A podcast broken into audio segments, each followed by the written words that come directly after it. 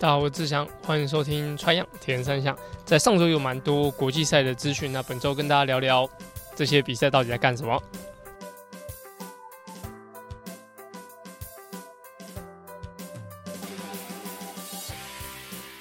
大家好，我是志祥，欢迎收听《穿样铁人三项》。《穿样铁人三项》主要在分享台湾及国际上铁人三项资讯。希望在节目里让大家知道，其实铁人三项没有这么困难，用对方法，人人都可以成为铁人。如果你在节目里听到对你自己有帮助的知识，吸收到不一样的观念，节目也开启赞助方案，可以每个月订阅象征五十一点五公里的五十一元，支持节目持续更新。赞助连结可以点选节目资讯栏。好在本周其实蛮忙的，哈，最主要就是。在本周有个 DVTT Young 的训练营。那什么是 DVTT Young？就是 医生论坛铁人三项队伍，好，铁人三项队。那他们是一群医生，然后主要是业大啦，叶叶医师。那其实他是从应该十年前吧，就是在 Craig 教练在松韵教有一些上课的时候，那当时就有 就是认识叶医师，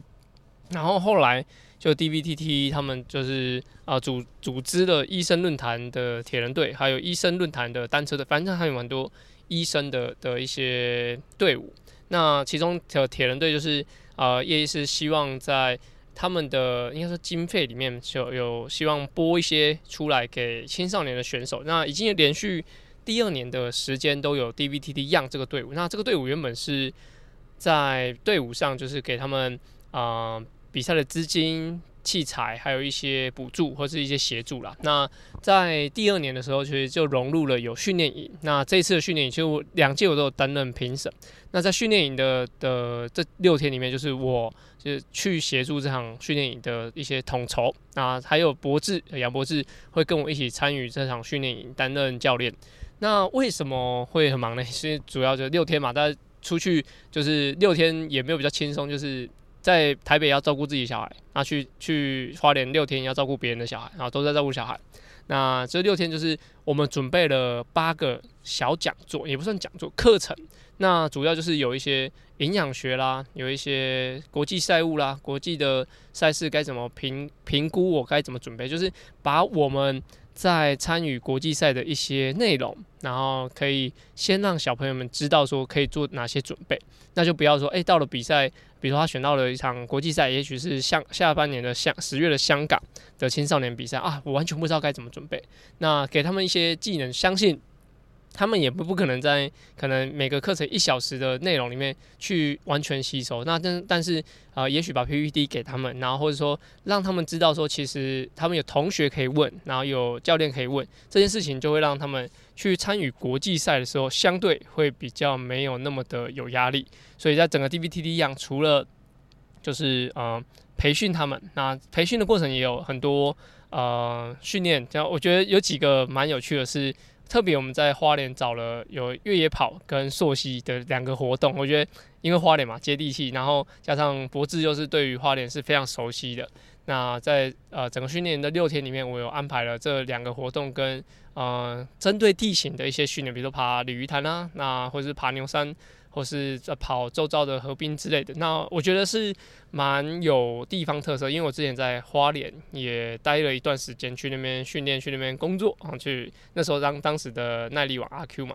那所以我在花莲，我觉得是整体是很适合训练的。那这次移师到那边去进行 DVTT 样的培训，也会有蛮多准备。所以在这一周其实蛮忙的，就是加上我接着下一周是台东小铁人养成训练营，所以。很难有一些空档，所以在录音的时候，其实大家听到节目的时候，可能有一点 delay 播出，然后刚好我在剪辑。但主要就是我这两周都在忙照顾别人小孩的事情。那下一周其实就很幸运，就是可以跟博士一起到花莲训练。那下一周我们会在节目里面去分享说，我们在因为录下周录音的时候可能是周二、周三，那已经带了小铁人训练营可能两三天的时间，那我们也会有一些心得，那也可以听听博士。对于小铁人训练，还有他自己的一些啊训练的故事，还有方向，可以跟大家分享。那这是我这周比较着重的事情。好，那上周刚刚讲说有很多大事情，就是 Challenge Ross，那他们男女双双破了世界纪录。那丹麦的 Nagnus，他以七小时二十四分四十秒破了就是 Frodeno 之前的七小时三十五分的世界纪录。那这个纪录主要是他在一个正规的比赛里面，像所以之前 Frodeno 他们在 Tri Battle 里面的时间就是没有被记录。那之前 Bluefield 他们有 Sub Seven 这个 Sub 七的计划，其实也是没有被记录。那只有这种正规的比赛，Ironman 或 Challenge 或是呃各个地方比较大型的国际赛事，呃的跑出来的成绩才是有被认证的。那记得之前也有一次是游泳，应该是比较没有呃正规的规范下，那那个赛道是比较短的，或者说它是比较呃有。一些助力，好去完成这个比赛，那个也不不会被认可。那男生的部分就七小时二十四分四十秒，那女生的话是 Daniela Ryf，他以八小时零八分，那突破了十分钟。那其实台湾的其他粉砖啊，或者像 J 帅啊，像小葛他们在自己的平台里面都有蛮多的分享，但是。我特别要讲出来，就是呃 Challenger Roth 他是从之前去听到像是 Jovi、Ryan 跟 Max 他们去参加比赛的时候，其实就有听说哇，这个比赛氛围很好。一是天气好了，二是其实去那边的观众其实也都知道怎么样让场场嗯、气氛非常热闹。这样，就比如说有那个爬坡段啊，他们可以在旁边去可以跟他鼓舞，还有他整个到终点的时候，他搭建一个很很棒的舞台，然后让。选手进终点的时候是很开心的，然后呃现场气氛也是很棒。那这个我相信也是 Challenge Taiwan 正在努力的方向。那这个赛事其实全部都是二六距离，但是有一点我觉得是之前应该是 Challenge Taiwan 在做一些改变的时候，蛮容易被他挑战的地方，就是他们出发梯次其实分得很零散。那以 Challenge Taiwan 这一次一个距离，除了二六，二六可能五到六梯就结束。那一三好像分了两个。区域就 A、B 区域的人来进行下水，那其实我觉得分区域完全没有什么问题啊，就是为了能力嘛，为了安全嘛，为了让控管整个在水上的人数，那我觉得分区域人绝对没有问题。那为什么 Challenge Rose 它可以分了二十一个梯次，然后每个梯次间隔五分钟，但是没有人会抱怨？一是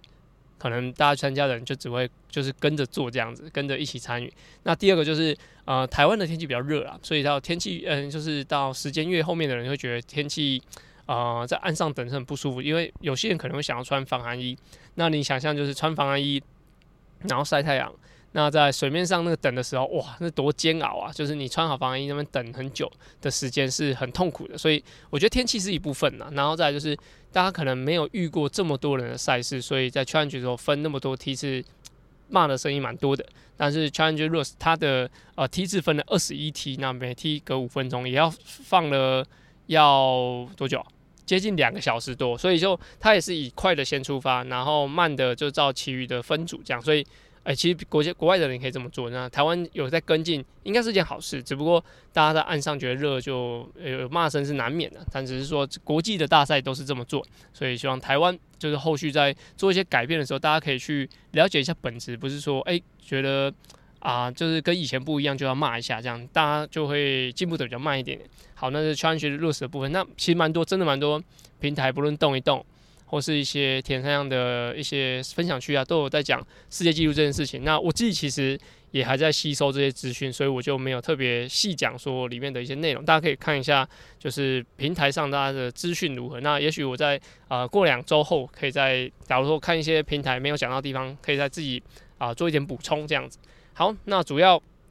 上周比较多的心思放在 WTCS 加拿大蒙特娄站。男子组的部分是 Matthew Halson 拿下了第一名，那他的这个第一名其实是我觉得实至名归啊。那在游泳的部分，他是第一个上岸。那跑步的的分段成绩，他也是第一名。那在上次的应该是 Yokohama 吧，还是在加拿大的？哎、应该是还是意大利的比赛，应该是他在比赛的时候，嗯，到单车结束应该都是第十名左右。所以在大概那那一场，我记得是。黑灯外有跑步独走那一次，然后我记得跑的是十 K 吧，就是 Hayden Wilde 呃代表那一次，然后应该是哦，应该是 Yokohama。那在那一次的比赛，其实 Halson 就是啊、在最后跑步的时候逆转出来拿下第二名。其实那时候我就觉得，哎、他跑步能力真的不错。那这一场比赛黑灯外有跟 X E 都没有参加，所以在整个比赛加上这是半程的比赛，所以、呃，最后他在跑步的应该是一 K 或者是一点五 K 的时候加速，然后直接就无悬念的拿下第一名。我觉得。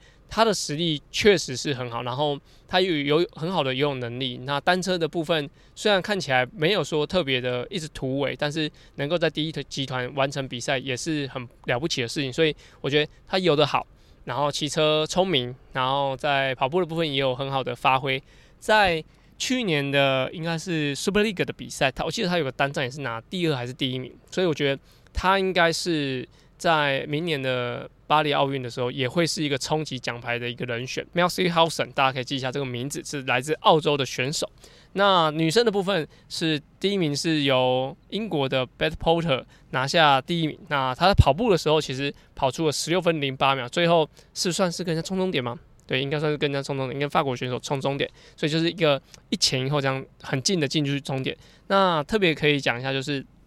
他在游泳的部分其实是大概第二十四、第二十五位上岸，所以他跟刚刚那个 Helson 的差别是，他的游泳并不是那么的好，但是其实看 Best Porter 的身材你就知道他的跑步是非常了不起的，很瘦嘛。那他在跑步的时候，其实就是我觉得他的跑法蛮蛮保守的，就是他在一初期的时候，人家攻击出去，他可能就是跟在后面，那调整自己的步伐，然后到最后应该是他八百一 K 或者八百或一 K 的时候。才慢慢慢加速，然后冲终点 last 这样子，所以我觉得他整个跑的过程算是没有很抢眼，但是他的最后成绩拿下第一名，只是说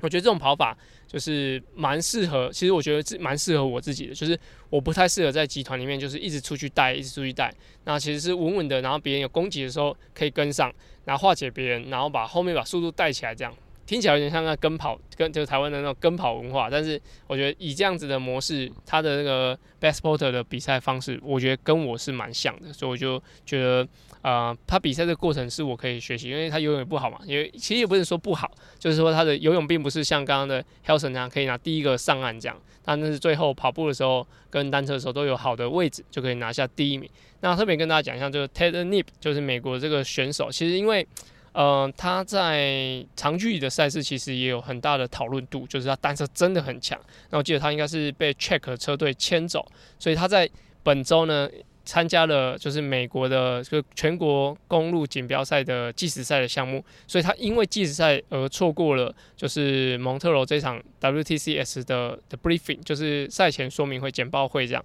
所以他就必须要在游泳上岸的时候就是罚十秒钟，我觉得很好笑，就是。你看到他游泳上岸的时候，哇，他跑得超级快！我看了完整的比赛，他跑跑得超级快啊！我想说，这个人跑那么快干嘛？他把别人都甩开，他游泳应该非常非常用力在游。然后到啊转换区的时候，他因为他可能已经知道他自己必须要被罚十秒钟，所以他就上岸之后狂冲猛冲，那冲到转换区站着，然后就会有人来读秒读十秒钟。那这是一个呃，就是。如果你参加 World Triathlon 赛事的选手都必须要知道的事情，就是假如说你没有参加赛前说明会，你在游泳的赛段，假如一千五可能会被罚十五秒，还是游泳应该都被罚十秒钟。反正七百五游泳上岸之后，他被罚了十秒，他这原本他就知道了。在台湾的部分其实比较特别，台湾是你要在原地站三十秒还是十五秒，你才可以出发。然后我觉得那个是有点差别的，就是游泳上岸在转换区罚时跟。呃，先罚十五秒再出发，那个是有差别的。所以我如果是 Taylor 他的这个情况，我当然我也是上岸就会狂冲这样。所以就诶、奇怪，如果是你不知道他被罚死的，你会觉得诶、他冲那么快干嘛？他后面又没有人可以跟他配合这样。那他罚完这十秒钟，他主播有讲到，就是他这十秒钟落后了十个排位，就是排名这样，就是当下的排名，就是游泳第一个进转换区嘛。然后在他落后了十秒，哎，应该说他在原地停了十秒，然后落后了十个呃位置名次，然后才出转换区。那主播是说，哎，这个是蛮划得来的，就是你十秒钟只落后十个名次，那对于最后的比赛其实没有影响太大。那 Taylor Knibb 他在单车的时候，其实也跟呃另外一个队友一起攻击出来，大概拉了十五秒左右，去完成了单车赛段。就是刚刚讲，就是他是被职业队的，就是自行车职业队牵走去参加，就是他们的全国公路锦标赛，所以他的单车能力大家就是有目共睹。那我自己觉得他应该可以再多拉一点，只是说他可能有受到前几周前几天比赛的影响，所以在单车赛。我觉得应该可以再拉快一点。那假如说像这种，呃，两个人出来带的这种情况，其实刚好他们两个是美国人，那两个都是同一国家。那我觉得这个逃跑的机会就是比较低一点点，就是就算有逃跑的被拉的时间也比较少，因为你只有你一个国家的人会去主集团牵制别人。那如果像是啊、你出来是英国跟法国人出来，那两个国家的人，那在后面的集团人也许会啊、不会那么的不会那么的积极追赶。那对于你的前面逃脱人就会有很大的帮助。所以呃，出来的人是谁，其实蛮重要，跟你是不是呃有夺冠实力的人。就好比说你的嗯、呃，这个出来集团出来的人是 Taylor Brown，那出来的时候他又带了另外一个选手，比如说 Taylor Spivey。那他们两个出来，就是他们真的是要拿出来拿冠军的。就是像 Taylor Taylor 虽然说他他的单车真的很强，然后跑步也有一定的水准，但是你知道，假如说你跟他保持一个距离，跑步有有可能追得到。但是刚刚讲的 Taylor Brown 跟 Taylor Spicy，那他们两个出来的时候，就有可能就是真的第二一二名就被他们包走。所以加上他们两个不同国家，他们的队友可能会协助牵制这些这些战术。所以我觉得。如果你要一起出来，像是之前申燕跟日本队的选手出来，日本队的呃他们在亚锦赛的时候，就是申燕跟 Hosoda 一起出来的时候，他们两个呃在前面跑，可能日本队在后面就会把速度压缓，那让他们两个有足够的时间往前跑出去，所以这样子的方式是有助于前面前方的人在脱逃的，所以这是因为公路赛的一些性质，但是以 World Shotgun 的比赛来说，也算是有通用到这个比赛的一些。一些规则吗？一些习俗哈，反正就是说这种比赛的一些状况啦。好，那其实还有两位选手，就是我在上周讲到挪威的两位选手，对，Blummenfelt 跟 Eden 嘛。那其实，在 Blummenfelt 这几场的游泳，我觉得都不算是发挥的特别好。虽然说他之前也不是说都可以在第一集团上岸，但是他在这几场都大概就是都大概是落在三十名、四十名左右。那我觉得就是。真的有可能是受到前几年就比长距离的影响，所以游泳的部分在节奏上或是在集团跟游上其实还是有差，就是长距离的节奏比较慢，然后卡位没有那么凶，然后游泳的能力其实都没有他们好。但是到了波莎种里面，就是每个人的游泳能力都超超级强、爆炸强，那所以他的呃位置就会落后在比较后面。那特别他上岸的时候，这场比赛已经落后三四十秒的时间，都跟第一个的游泳上岸的人。那他们在单车追击的时候，其实我觉得他从第三集团在追，我觉得只要是跟他同一团的人，就会知道说他的就是能力很好嘛，就是 Blummenfelt 的能力很好，他就知道他是要来争的，就是比如说他在第三集团，然后前面有第二集团、第一集团，那第三集团人只要跟他骑在一起，就知道说啊，他自己可能一定。呃，有九成的信信心，或者九成的呃想法，说我一定要追回第一集团。所以在第三集团的轮轮的人，可能就会看到他啊、在同一个集团，也许会更加的想要追，因为他知道这个呃过去是奥运冠军的人，他一定是想要回到第一集团的。所以就在整个追击过程中。当中，如果又是 Blummenfelt 来组织的话，我相信那个向心力会很好。所以在第二，就是他们追到第二集团，追到第一集团的时候，我觉得在这两场比赛，就是他最近参加的 WTCS 的比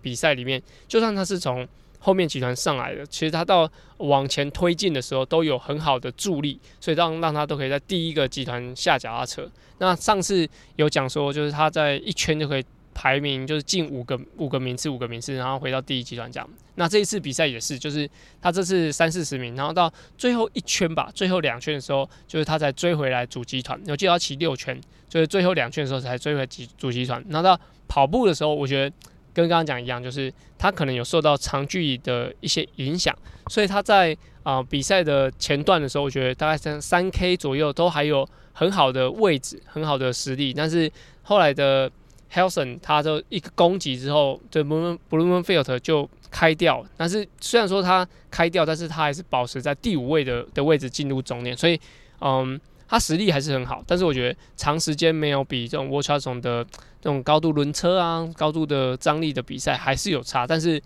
不要忘记了，他是奥运金牌，而且他们有一个呃蛮厉害的就教练，他们正在啊帮他们计划每一个比赛，所以。目前他在 WTCS 虽然说扣掉 Alex E 跟 Hayden wire，他可以获得第五名。好，那加入他们两个，也许是第七名。好，因为他们两个境况真的是太好了。那就算是第七名，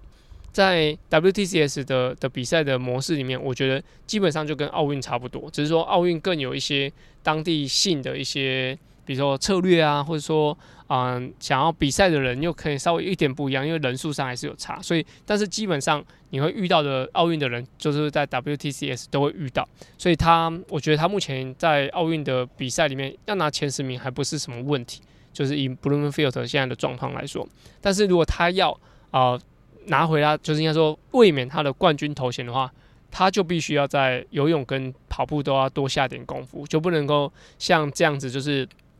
铺露太多的弱点给人家知道。你看，连我都知道了，那那些他们一起参加的选手跟教练们一定也知道，他目前的游泳跟跑步的能力没有他之前的那么突出。所以这就是我觉得，如果他要卫冕的话，他在这一年里面还需要做的努力。这样子。好，那伊登的部分，其实之前他在自己的动态有写到说，他妈妈的应该是癌症吧。离世，那我不晓得他是不是因为这个关系，所以就在近期的比赛上都没有太好的表现。那其实也没有特别多多做一些就是资料的查询，说是不是因为这样。那反正最近就是看到他比赛成绩都不是说太好，也许是我自己猜测啊，就跟妈妈的关系有点关系，妈妈的事情有点关系，所以就希望他后续会越来越好。那也祝他可以，假如说。啊、走过这个中间这一段时间后，那后面慢慢可以朝他奥运梦想迈进，因为他其实也是跟 Blummenfelt 一样，希望有拿到一块奥运的奖牌，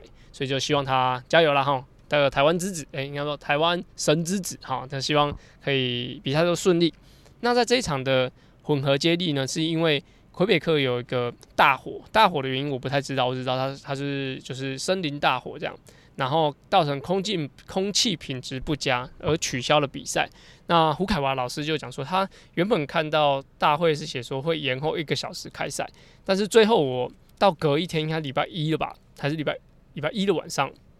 就看到说，哎，奇怪，为什么我我的那个 Ultrason 的 channel 里面怎么那个影片没有跑出来，没有一个比赛的影片跑出来，他一直写 offline，off a，off a 这样，就是没有。没有开播，没有开始，然后就后来去查说，哦，原来是因为森林大火，还是说魁北克的大火？他没有写什么大火，那就是造成了比赛无法开赛，也没有无法进行这样。那这这点我觉得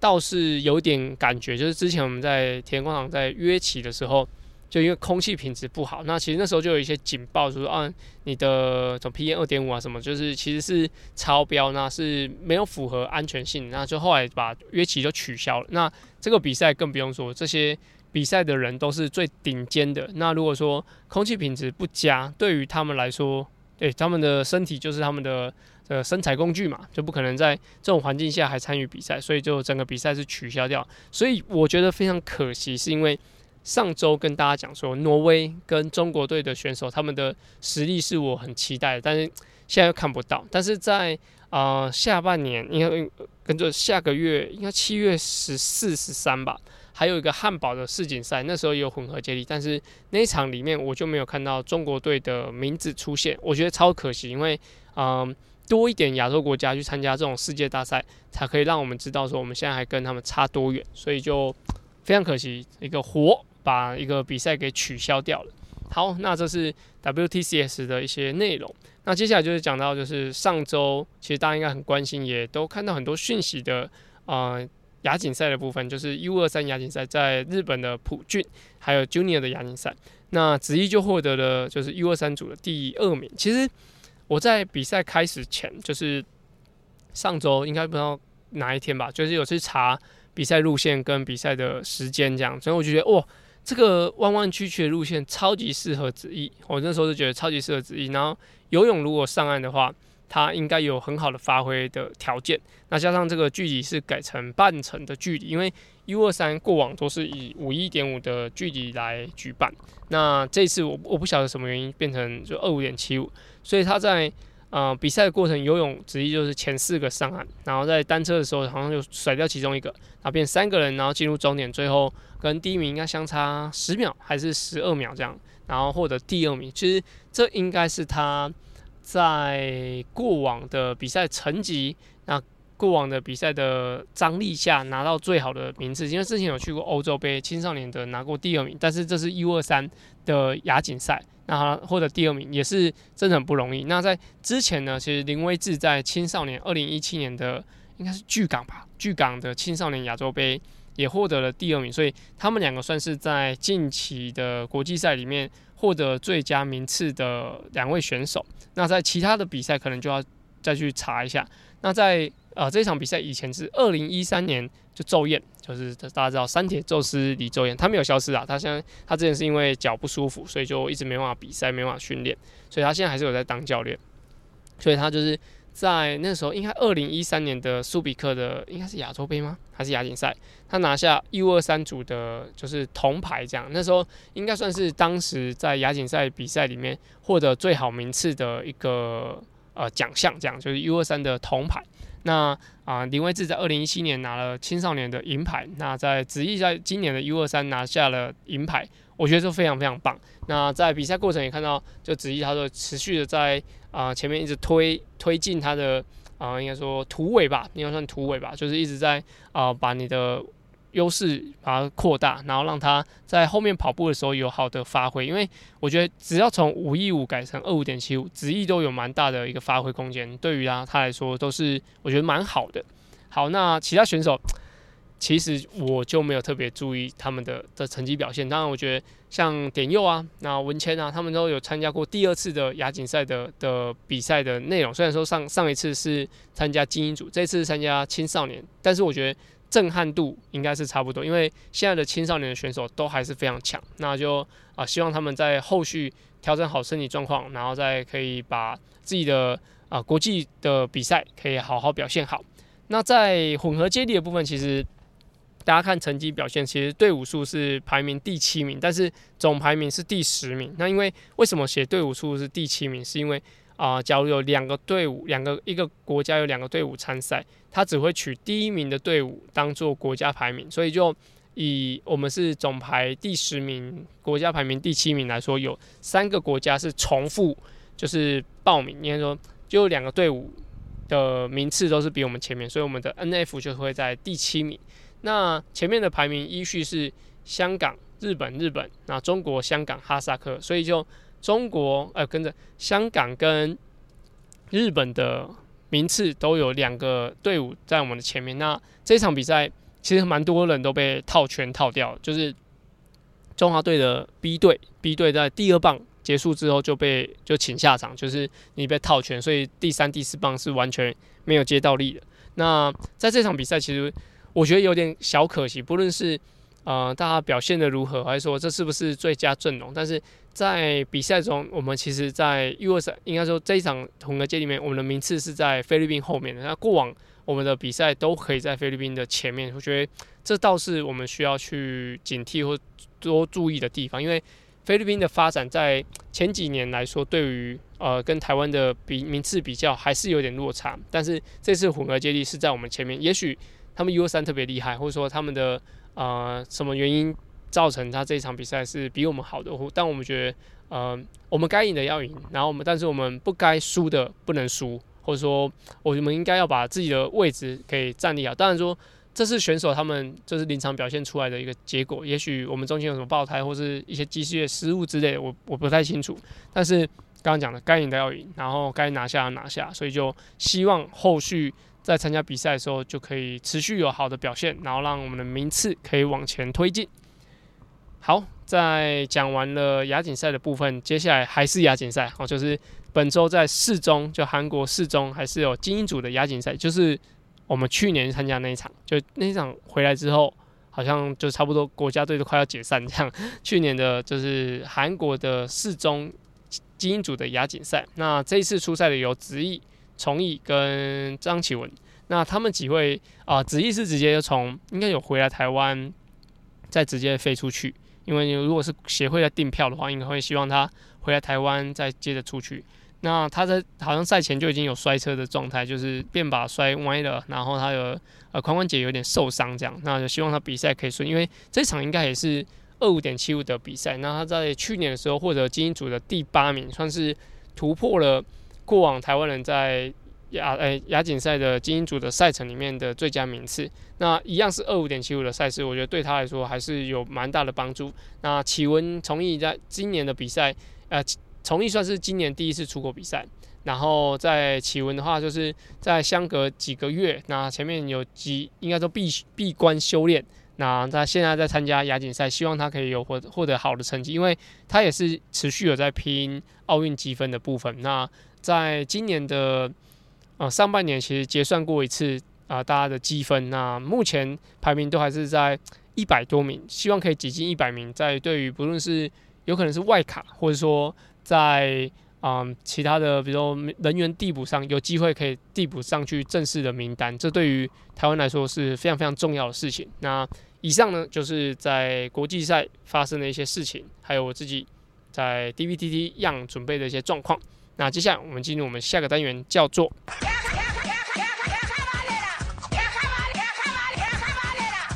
卡卡巴内拉。卡卡班呢是在 Try 样 EP 五十开始的新单元，主要卡卡班呢在节目里用来审视我自己现在练的方向到底对不对。有时候骑慢一点反而会有不一样的收获。而这个单元的灵感来自我教学，还有听众留言。所有问题都欢迎到 Apple Podcast 或是我的 IG 留言哦。好，那在这一集呢，其实有一个听众留言，他应该是用 Apple Podcast 吧？对，他叫做海森博伊，Handsome Boy 是吗？Handsome Boy 吗？好，海森博伊，刚刚。重新念一次才知道，叫海森博伊 （Hanson Boy。好，那时候铁人小菜鸡想问教练，游泳会需要看表吗？如果有，会看什么资讯呢？诶、在回答问题之前，我先问你，你是不是有问过团军一模一样的问题？因为他上周有有自己有 IG 上有一个 QA 的问答，那我就看到，诶、你这个内容好像长得差不多哦。那如果有，你再跟我讲一下；如果没有，没关系，当我自己认错这样。好，Hanson Boy 的问题是游泳会不会会不会看表？我在。呃，比赛的时候不会看表，然后游泳的时候训练的时候会看嘛。训练就是按课表这样，就按 lap lap，然后如果有踢水的话，就会用那个技术训练，然后来记录我的总距离，所以我的总距离都会尽量比较准一点点。那游泳的话会看表，我觉得我会训练的时候会看一下分段时间，然后休息时间出发。那如果是比赛的时候，其实我不会一直看，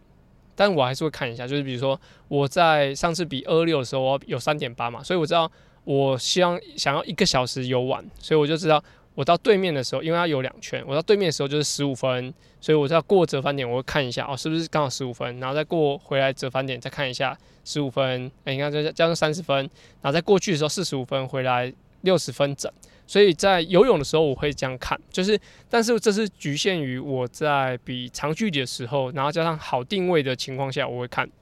但如果说。是，假如我要跟着别人游，比如说像以五一五的比赛精英组的赛程，我可能表按了，我就不会再再看。就算是，嗯、